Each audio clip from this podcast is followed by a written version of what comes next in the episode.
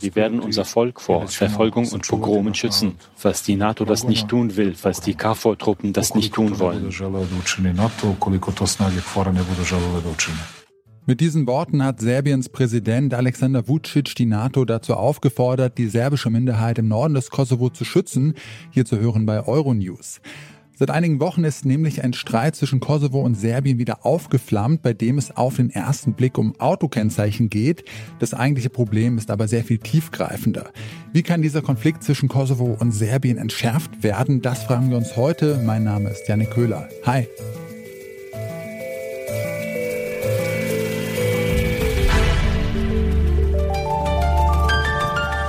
Zurück zum Thema.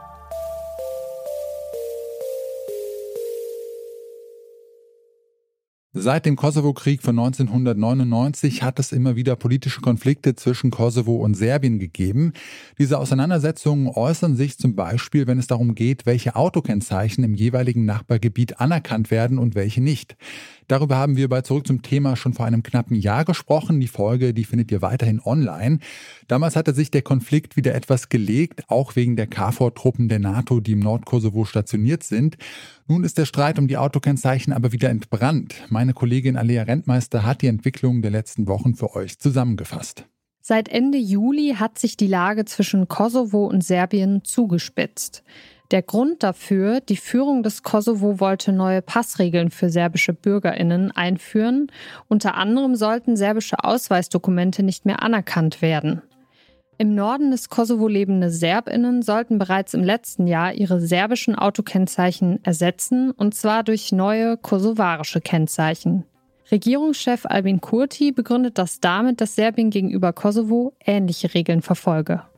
Kurz bevor die neuen Regelungen nun in Kraft treten konnten, gab es aber Proteste von Serbinnen im Nordkosovo. Deshalb sind die neuen Regelungen nun verschoben worden. Auf Drängen der EU und der USA sollen sie stattdessen am 1. September in Kraft treten. In der Zwischenzeit wurden bereits Gespräche zwischen Kosovo und Serbien geführt, bisher ohne nennenswertes Ergebnis. Der Konflikt zwischen Kosovo und Serbien dreht sich also nicht nur um Autokennzeichen und Einreiseregelungen, sondern vielmehr um die Frage, ob Kosovo als unabhängiger Staat anerkannt wird. Serbien erkennt die Unabhängigkeit des Kosovo nicht an und betrachtet die Region weiterhin als eigenes Staatsgebiet. Auch für die USA und für einige EU-Staaten gilt Kosovo nicht als eigenständiges Land. Der derzeitige Konflikt sei deshalb ein Zitat hochgradig symbolischer, meint Marie-Janine Kalik. Sie ist Professorin für ost- und südosteuropäische Geschichte an der LMU München und ich habe sie gefragt, ob dieser Streit um Autokennzeichen zu einer militärischen Eskalation führen könnte. Vucic hat nicht wirklich Interesse daran, einen Krieg vom Zaun zu brechen. Er hat auch gar nicht die Mittel dazu. Die Situation ist heute eine ganz andere als in den 90er Jahren. Äh, Serbien verhandelt mit der Europäischen Union um Beitritt. Da kann man nicht mit Nachbarn Kriege führen. Laut Marie-Janine Kalik ist eine militärische Auseinandersetzung zwischen Kosovo und Serbien zurzeit also unwahrscheinlich, schon alleine wegen den 4000 NATO-Soldaten, die im Nordkosovo stationiert sind. NATO-Generalsekretär Jens Stoltenberg hat auch schon daran erinnert, dass diese Truppe bereit ist, einzugreifen, falls dies nötig ist. Welchen Einfluss hat die NATO eigentlich in Nordkosovo? Marie-Janine Kalik sagt, diese NATO-Truppe ist in erster Linie eine Art Stolperdraht, wie das in der Terminologie heißt. Also wenn es zu größeren Auseinandersetzungen käme, was wie gesagt eher unwahrscheinlich ist, könnte diese NATO-Truppe weitere Kräfte zu Hilfe rufen, auch aus der Luft. Und insofern steht die NATO da, auch im Wort, die Sicherheit und Stabilität im Kosovo zu gewährleisten. Auch Russland spielt eine Rolle und die sollte nicht unterschätzt werden. Russland ist nämlich ein wichtiger strategischer Partner von Serbien und erkennt ebenso wie Serbien die kosovarische Unabhängigkeit nicht an. Der derzeitige Konflikt, so Südosteuropa-Expertin Kalik, komme Russland gerade eigentlich ganz gelegen. Russland könnte rein theoretisch, wenn es nur wollte, eine konfliktberuhigende Wirkung spielen, aber es hat daran gar kein Interesse, sondern eher im Gegenteil, es tut im Moment alles, um Feuer ins Öl zu gießen, denn Kosovo ist so ein Ersatzschauplatz für russische Außenpolitik, um zu zeigen, dass es Einfluss hat in der Welt und auch sehr viel Kraft hat als Spoiler westliche Politik äh, da auf dem westlichen Balkan zu hintertreiben.